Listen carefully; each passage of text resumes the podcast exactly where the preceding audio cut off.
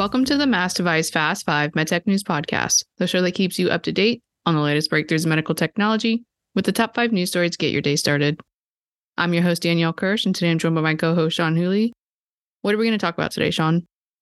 Today, we'll talk about Inspira's new line of cardiopulmonary bypass devices, Satio winning a $3.5 million contract for at home transdermal drug delivery, the FDA granting investigational device exemption to EnCompass's cerebral embolic protection system for TAVR procedures, a new ProPublica report that claimed Philips withheld CPAP problems from the FDA for years, and Abbott's real world data that claims GLP 1s could actually boost its CGM platform. What's the first thing that we should know for today? First thing is the Inspira news. The company's unveiling a new line of cardiopulmonary bypass devices with high hopes, including regulatory milestones in the near term. What does this line of devices include? So the line includes the ART 100 cardiopulmonary bypass or CPB device for patients who are undergoing CPB procedures. But the company has real high hopes for its ART 500 device, an investigational device. Both are investigational, actually. So, what do they do?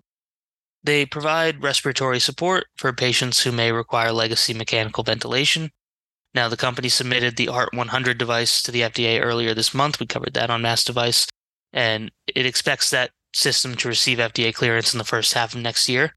ART 500, which, as I said, remains investigational, was designed to boost oxygen saturation levels in a matter of minutes, even with the patient staying awake. So Inspira wants to use it to deliver blood circulation technology with AI driven monitoring and analytics. So an advanced platform for cardiopulmonary bypass. What's the next thing that we should know for today? Satio won $3.5 million contract from an agency within the National Institutes for Health to develop its at-home transdermal drug delivery device. Uh, this is a space that interests me a lot when I report on drug delivery because these needle-free devices keep coming, and it's just an area I keep an eye on to see if they can ever penetrate the traditional syringe-dominated market. What does this device do? Well, it's a compact and inexpensive drug delivery device that features disposable microneedle components for precise delivery.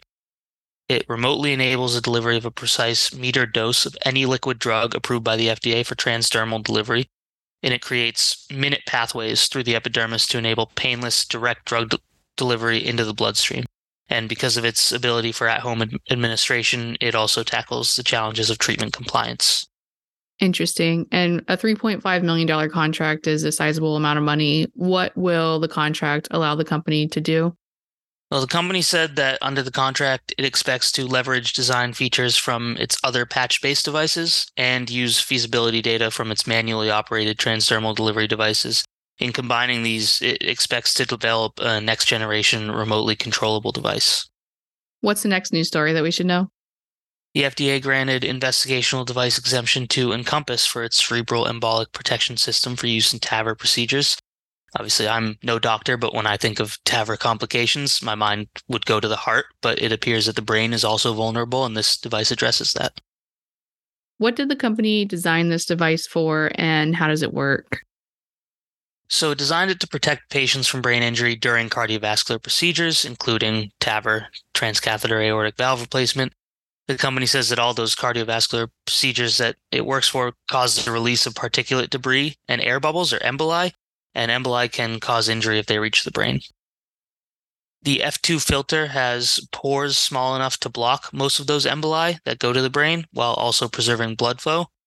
So during the TAVR procedure, 360 degree wall apposition of the filter in the aortic arch prevents migration, and it's attached to a self expanding nitinol stent that's easy to insert, deploy, and retrieve. What is some of the data that has been presented about the device? Earlier this year, researchers presented results from an in vitro study comparing the F2 filter versus Boston Scientific Sentinel. And EnCompass says that for all sizes of emboli, the F2 prevented 94% more emboli from reaching the brain than Sentinel, company began a first in human study for three patients undergoing TAVR, and that small cohort also demonstrated 100% procedural success and no adverse events. What are executives saying?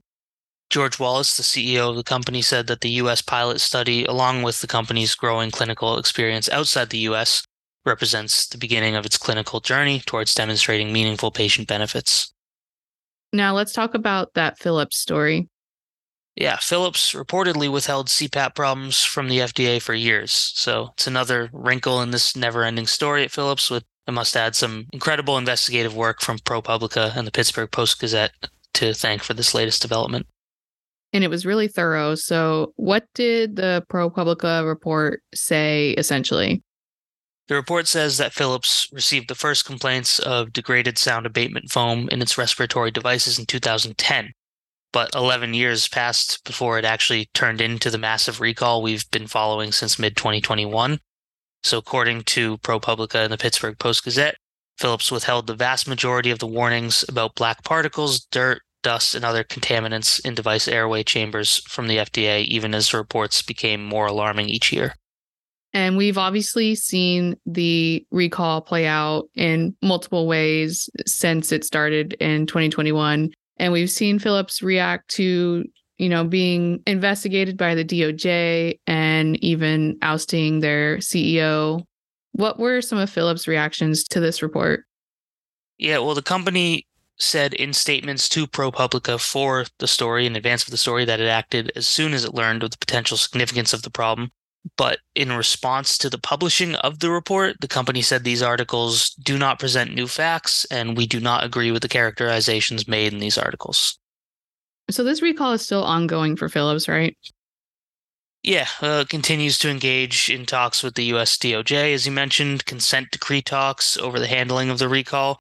And the company says the remediation of its sleep therapy devices is nearing completion, while the remediation of affected ventilators is still ongoing. And now let's talk about those GLP 1 drugs and how they might affect devices.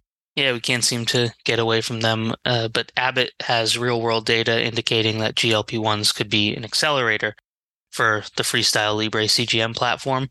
It, it adds another layer to the story from earlier this month about GLP 1s in the diabetes tech market. That story also sort of hinted at some benefits for CGMs. So it's it's another reason I'd say to feel optimistic in this sense.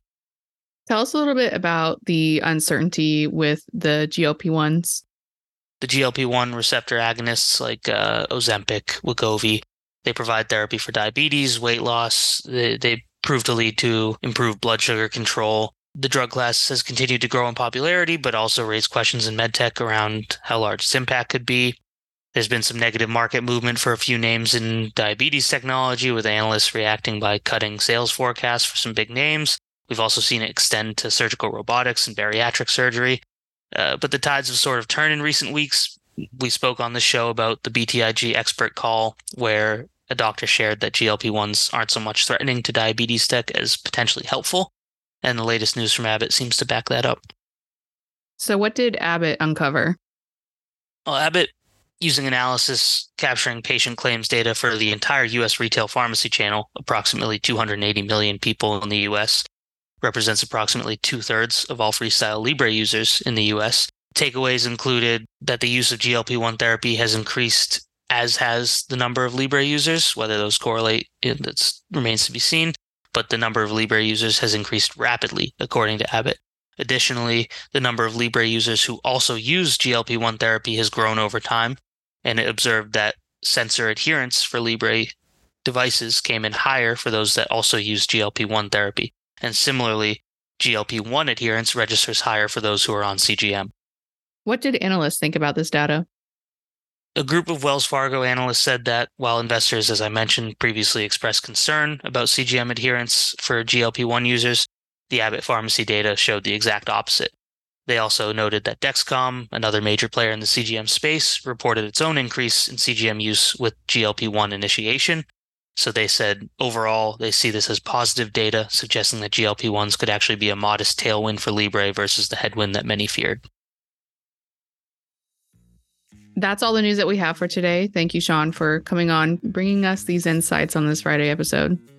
My pleasure. As always, read more on the Mass Device website and check out the show notes at massdevice.com slash podcast. Connect with us online. I'm on LinkedIn at Danielle Kirsh, K I R S H. What about you, Sean? You can find me on LinkedIn, Sean, S E A N, Whooley, W H O O L E Y. Subscribe to the MassDevice Fast 5 wherever you listen to podcasts and share this episode. Join us next week for your daily MedTech News Roundup.